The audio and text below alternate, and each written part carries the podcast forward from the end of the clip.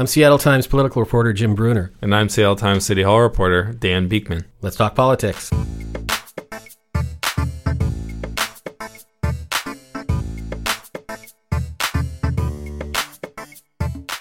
Welcome to episode 84 of The Overcast, the Seattle Times weekly news and politics podcast. This week, with politics reporter Jim Brunner out of town, I'm joined by KNKX reporter Simone Alicea, and our guest is Seattle Times data columnist Gene Balk, whose recent columns about crime perceptions and realities in Seattle neighborhoods have attracted a whole lot of attention. Thanks for joining us, Gene. Thank you. So, Gene, the lead of your first column was In some Seattle neighborhoods, folks think that crime is a lot worse than it is. How how do you know that? So, uh, the Seattle University uh, Department of Criminal Justice did a survey. They they asked about 6,500 people in Seattle various things about uh, their perceptions of uh, public safety. One of the questions they asked people was how afraid they are of crime, and they asked them to to rate that on a scale of zero to 100. So, what I did was I looked at uh, and they, they broke that down by neighborhoods. There's like 56 or 57 neighborhoods. So I, I looked at the uh, how each neighborhood rated their fear of crime, and uh, and then I compared that to the most current uh, crime rates in the city. And so what I found was that there were a number of neighborhoods where the fear was higher than average, and and the crime rate was was lower than average. And in order to find the crime rate, I think I read in your column you took Seattle Police Department data on crimes, and then to compare neighborhood to neighborhood, um, because some neighborhoods have more people in them than others, you look at census estimates for population, and so then you were able to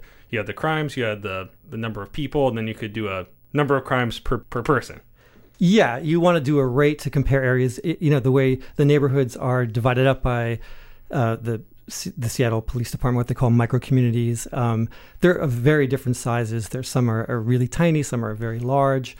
Um, so you know you can get on the Seattle Police Department's website. You can look at the total number of crimes for any of those neighborhoods, but that doesn't really tell you to a, a rate. You know which which allows you to compare uh, one neighborhood to the next. So yeah, I calculated a rate using population data. Okay, and so let's let's make this real for folks and and make it concrete. So an example of a neighborhood where the perception of crime was high and the actual rate of crime was was low, lower than average was Magnolia. What are do you remember some other neighborhoods or Yeah, there were there were a number of them uh, and they were in different parts of the city. Um, there was uh, North Ballard, um, South Beacon Hill, in, in South Seattle, uh, Pigeon Point in West Seattle, uh, Brighton Dunlap in South Seattle. So uh, there were probably a couple more that I'm not thinking. Um, Bitter Lake in North Seattle. Right, and then there were some neighborhoods where perception kind of more matched reality relative to other neighborhoods. I think SoDo was one of those where there's a lot of crimes per people. Now, not that many people live in SoDo, but a lot, there are a lot of crimes per person in SoDo, and the perception of crime is high there as well. SoDo had the highest uh, fear of crime according to the Seattle University survey, um, and it also had the highest crime rate in the city. Um, so it was a perfect correlation there. Yeah, yeah. so it matched up. and, and then and then the last category would be, I guess, neighborhoods where the perception of crime was was lower than average, but the actual crime was higher than average. And I think an example you gave for that was South Lake Union. Yeah, there were only a few of those. Um, South Lake Union uh, really stood out because because it uh, registered the second lowest fear of crime in the survey, and uh, it's one of the high, you know one of the higher. Uh, it's not the very highest, but it's it's in the top ten or eleven neighborhoods in Seattle for the crime rates. So uh, that that really stood out. But Belltown and Capitol Hill also were in that category. So, in those neighborhoods where fear is high and crime is low, what's what's maybe going on here? You talked to Jacqueline Helfgott, professor and chair of the Criminal Justice Department at Seattle University. Yeah, I did. Yeah, I asked her what what might be the. I didn't ask her about specific neighborhoods, but I just asked her in general. You know, why might there be a, a, a high fear of crime? Uh, you know, that perception when when the crime rates are, are you know relatively low and she she brought up a few uh, few things. Um, the the one that uh, uh, the, the, the, this uh, phenomenon called the mean world syndrome. I use that in, in the headline because um, that, that I, I, guess was the most compelling. Uh, this uh, I and, and this is you know based on research, but it, it shows that uh, a person who is a high media consumer, someone who follows local news, watches a lot of TV news, maybe reads neighborhood blogs, goes on say uh, a site like nextdoor.com where you know which is where neighbors post a lot of you know about whatever's going on in the neighborhood but a lot of that happens to be crime. So people who are, have who have that high media consumption also tend to have a higher fear uh, th- this mean world syndrome being uh, this idea that things are much more dangerous than than the reality. Um, it, the, uh, someone who lives in the same neighborhood who doesn't consume so much media would more likely have a very you know a much lower fear of crime. Hmm. I'm I'm curious to know. Did you also talk about that? Um, whether that syndrome became worse over time or, or, more prevalent over time? Are there more people who are high media consumers who might be um, feeling this way? You know, I didn't ask her that question. Um, so I, I, don't have an answer to it. I, I imagine, though, you know, uh, a, a, lot of people seem to feel that nextdoor.com is the worst culprit in this. and, uh, you know, um, and that, of course, is, you know, didn't exist many years ago, right? Um, I, I, don't know if, if, there, there is a sense that uh, from from much of the feedback that I've gotten uh, for people who say agreed with this uh, idea of the column, um, that Nextdoor was a, a big culprit here, um, as well as uh, some kind of neighborhood activist groups that seem to be fanning the flames of you know this kind of a, a crime wave spreading across parts of Seattle. But what about just sort of the expectations certain people bring in certain neighborhoods to like a level of crime? It just occurred to me what I may th- uh, think is a, a crime, a lot of crime to be afraid of, and something I should really be afraid of. Someone else might sort of brush it off and say, yeah, that's just that's just everyday life. It's no big deal. Yeah, I mean, it's the, this survey asking people about their fear of crime is obviously completely subjective. And you you know, uh, it, it's certainly possible that someone who chooses to live in Belltown, kind of, you know, you expect some you know stuff going on, right? Mm-hmm. And you're not going to be that afraid of it. Um, one thing that a number of people uh, who contacted me uh, about the column uh, asked about was, you know, well, maybe you know, in Magnolia or North Ballard, maybe the crime rate's lower than other parts of Seattle, but the perception here is that things have gotten a lot worse. And so maybe that's why people are afraid, just because they're basing it, you know, the baseline it was was some years ago when things were better. And that's that's what kind of gave me the idea to do the follow up column. Right. Where, where so so that's what we were going to ask you about next, which is the second column went back after you heard some of that feedback and took a look at trends. heard crime had changed in different neighborhoods over time yeah, that's right. I, I figured um, that was a good point, and uh, it was worth taking a look to see if any kind of patterns emerged, and, and they did. Well, and and because some people were were had strong feelings about about your first column, right? We yes. should skip over that. No, um, yeah, I got I got a really overwhelming uh, response to this column. Um, tons and tons of email, uh, which I'm slowly trying to make my way through and respond to. Really, like way more than usual. Yeah, way more than huh. usual. It, it, may be a record. um, yeah, a lot of email. There was also an equally large amount of uh, social media response. They were they're very different. I would say the the email response uh, to the column was largely negative. I'd say probably two thirds was f- from mildly negative to irate, and then the the uh, social media response was overwhelmingly positive and. Um, that says something about something. Yeah. So so in the email, the negative response, what was just the general gist of the negative response? Well, the gist of it, uh, people were offended by the column. They felt I was being dismissive of their reality as as they see it. Um, that that was one thing. Um, the, people feel that uh, the the data is it doesn't reflect the reality. They think that the there were all sorts of criticisms. Uh, people don't report crimes. People are so frustrated with the police that they've stopped reporting. Uh, you know, that, that was one thing I'd heard. And just a general sense um, that, you know, even if it's not the crime rate being so high in Magnolia or whatever, um, that there's this uh, f- sense that the city's kind of, it's, it's all this petty crime and, and the, things are just sort of spinning out of control. The city council doesn't care. The police don't care. I heard a lot of that. Huh. And partly just sort of the sentiment of, you know, don't tell me what it feels like to live in my neighborhood. Oh yeah, I got a lot of that, and I got a lot of and and, and you know some of it was, uh, I mean, people evoking these images of this this kind of harrowing place. You know, you, sh- you should come. You know, instead of just talking to some professor, come up here to Ballard and walk through feces and needles every day like we do. I mean, like that was literally the kind of emails I was getting. Mm-hmm. Huh. Wow. Yeah, I mean, I do go to Ballard. I like it there. it's right. I don't know. you know, as someone who grew up here, there are a lot of North Side, South Side stereotypes. Do you see any of that at play? Do you see like when I read the column and then when I read about the response to to the column, it felt like there was something here that we all kind of know and talk talk about, but don't really. I don't know. Um, yeah, uh, I, I and I I'd say a lot of the feedback I was getting on social media addressed what you're just talking about. Um, I think there is fr- from a lot of people this sense that these are very privileged places that are the that are most angry and feeling like you know like Seattle ha- has you know devolved into something terrible and it's uh, yeah I mean Well, let's talk about what you said. You said the the feedback on social media was a little more positive. What did what did they have to say? Well, I, I mean, I, I'm so positive in the sense that um, a lot of people feel that uh, in, in some neighborhoods, in, mostly in North Seattle, that that uh, pe- that there are a lot of people who are being whipped up into a frenzy over crime and homelessness. Um, uh, by uh, you know Nextdoor.com and certain neighborhood activist groups and, and such, and that, that they um, are kind of out of touch with the reality of of, of uh, you know the their you know their existence. So positive reaction on social media in the sense that people were saying that your reporting and the SPD survey lined up with what they already thought or suspected. Yeah, I, I guess that, that positive in that sense.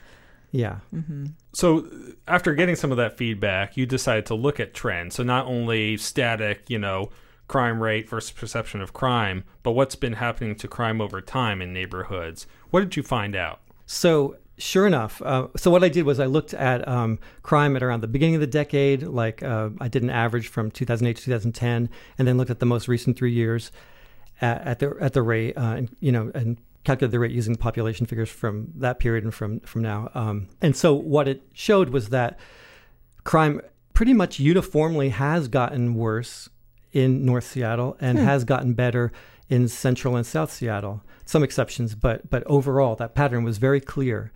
So um, so you know that does kind of support what I was hearing from some people in North Seattle who are saying, well, you know, it's it's the reason people are are upset here is because things seem worse.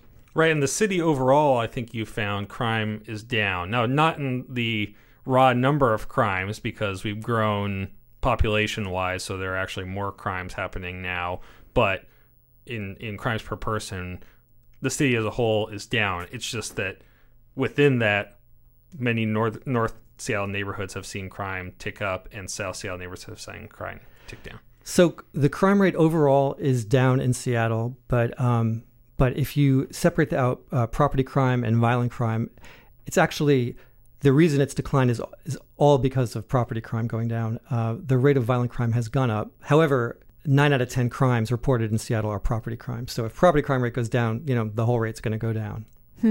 What were some examples of neighborhoods where the crime rates are changing? The biggest increase in crime was uh, in South Delridge in West Seattle, something like a 56% jump in crime, mostly due to property crime increase. Um, Northgate also saw a big increase. That was mostly due, due to a violent crime increase. Uh, and then in terms of declines, uh, there was a very big decline in South Lake Union, which is also the fastest growing neighborhood in Seattle. And it's interesting the the uh, the number of crimes from the 2010 period to the 2017 period has it's almost not changed at all. But the population has boomed, you know, so uh, so the rates just plummeted. Uh, a, a number of downtown neighborhoods have seen a decline in particularly property crime. And so this is all, you know, crime rates relative, you know, neighborhood to neighborhood within our city. The real big picture would be how do we compare to other big cities across the country? So how do we stack up?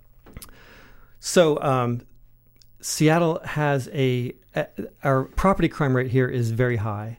Um, I looked at this last year, and we were sixth out of 50, the 50 largest cities. So we do have a very high property crime rate. Uh, the violent crime rate, fortunately, is uh, pretty low. Uh, it, we're like in the bottom half, and our our murder rate is extremely low. Uh, I think we were uh, last year we were we had the second lowest murder rate after San Diego among large cities. So yeah. Well, I guess did you get uh, uh, after the second column came out? Did did you get the same volume of of no, response? I, I got a much. I mean, I got a lot of response to the second column too. I, I guess, but but nowhere near what I got to the 1st mm-hmm. r- one. And um, uh, most of the response to the second column, you know, was there's this feeling that the at least among the people who are writing to me that that the statistics are worthless, that nobody's reporting crime in Seattle um, that the police don't respond, you know, to at least to property crime, and so that there's, you know, why even bother looking at the statistics? They're they're you know they're meaningless, and I, I just people would tell me all these stories about, you know, their their frustrations. Um, that that was the, the overwhelming response. Right, because in addition to looking at the trends in crime by neighborhood for the second column, you did also do a little bit of looking into reporting, crime reporting, and and and talked a little bit about how uh, I think research shows that demographics can influence how likely someone is to report a crime, but you found no evidence that certain Seattle neighborhoods report crimes at different rates than others. Right. There's no evidence of that. Um, and uh, it, I should also mention that you know this, there's nothing unique to Seattle about people not reporting a lot of crime. That that's just universal. Uh, it, it, it's you know it's it's an interesting topic. Certain crimes have a pretty high reporting rate, like motor vehicle theft is the highest. Um, but then there are, are some crimes where people are, are much less likely to report, like a rape, uh, sexual assault. Uh, th- those kind of uh, crimes have a very low rate of reporting. For you know, uh, is there anything else we know about uh, crime reporting and, and how that kind of factors into everything we're talking about here? So there has been some research that shows that um, police response time actually does affect reporting rates. Um, not in Seattle, but in other cities, this has been looked at. And uh, so the people are making the point that a slow re- response time from the police is depressing reporting rates in Seattle, you know, may be accurate. One thing that the Seattle Police Department did do was allow people to report online, which many uh, many cities do not have that. So that would be one thing that you could say would increase uh, reporting rates. Um, you you didn't you know in your columns have some kind of prescription for okay I found this out and now that we know this we should do this or that or, or whatever as a police department or a city. Um, but the city council got briefed actually today on uh, by the Seattle Police Department and, and, the professor from Seattle University on on the survey, and and council members were kind of talking about it. Uh, I wasn't able to listen to the whole meeting or watch the whole meeting, but it was kind of interesting. the The police were saying, we, you know, we find this helpful, even if you know we already know how many crimes are being committed and where. It does help to know what people are feeling you know when officers have downtime maybe they can know to go check out a certain neighborhood if people are feeling afraid. That was one thing that was mentioned. Council members seemed like they wanted more information. You know, they said this is great to see, but let's drill down more. And when people say they're they're afraid of a certain thing like um, street disorder or something like that. What do they mean by that? Do they mean actual crimes aside from people just being homeless on the street, or do they mean people just not being where they're supposed to be? Um, so, how do you have any thoughts about you know where this is all going uh, at City Hall? Well, no, I, I, don't really know where it's going to go at City Hall. Um, I think judging, you know, judging from the response that I have gotten to this column, um, I think that it would warrant some sort of uh, efforts for, by the police department. There's a, an incredible amount of uh, distrust. Uh, people are saying to me, you know, that the police don't care and that um, that they're intentionally not responding to crimes. This is I heard this from multiple people. The police are not intentionally not responding to crimes because they don't want us to report them because they want the crime rate to be artificially lower than it is. You know, things like that. I mean, although that's that is a self-selecting group of people who are writing to is you. true. I think one thing that I do I remember from the meeting today in the survey, which again was just a survey of a certain amount of people, the respondents I think rated their trust or judgment of Seattle police higher than of police as a whole. I've been swimming in these emails. My, my vision is skewed too. I mean, were you expecting that kind of thing? Like, was it a surprise to you to? I mean, maybe the volume was surprising, but even just to hear that kind of thing, like, was that something you were expecting going into that first column? Not quite. I mean, I, I had a feeling I was going to get this type of response from some people. I wasn't expecting this flood of, of emails. I wasn't expecting the level of anger. So, so why is this data worth looking at? Why is it worth, you know, lining these things up the way you did and and talking about it? Well, you know, I, I uh, you know, just from um, my sense of what, what's happening and, and you know, um, in Seattle and, uh, you know, about feeling people's feelings about crime and, and everything that's going on, uh, that, uh, that, well, the, you know, I, I, guess I, I had sensed that there was this kind of polarized response, and um, I found it interesting. You know, the first, uh, actually, the the uh, the Ballard blog, the My Ballard uh, blog, they were they actually first um, wrote about the Seattle University survey. Just they just did a post, and they just said, you know, Ballard's got this high level of of fear, you know, about crime. Uh, and I, I, noticed that there was like a ton of response on their on their site, and then it got all this social media response, and I, that you know that kind of piqued my interest, and that's kind of what inspired me to, to take a look at you know compared to the crime rates, and you know look at more at every neighborhood. But you know it clearly was tapping into something um, going on here, where you know there's people who on the different sides who feel exactly the opposite about what's going on in Seattle. So uh, yeah, just. Uh, I guess I've, I just thought it was an interesting thing to explore. Mm-hmm. Both as passionately, right? That's the other incredibly thing. passionately. Yeah. Yeah. Well, thanks for exploring it with us today, and uh, we'll keep reading your columns. Uh, thank you very much.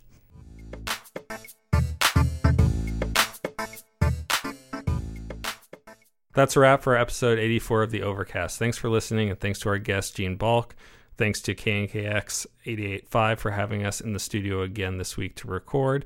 If you want to support the locally owned independent journalism that makes this podcast possible, go to seattletimes.com backslash support to subscribe. And uh, be sure to rate and review the podcast on iTunes, on Apple Podcasts. It really helps. You can find me on Twitter. I'm at SV Alicea. You can also find Dan at D Beekman. And you can uh, be one of those people who emails Gene Balk. He's gbalk at seattletimes.com. And until next week, have a cloudy day.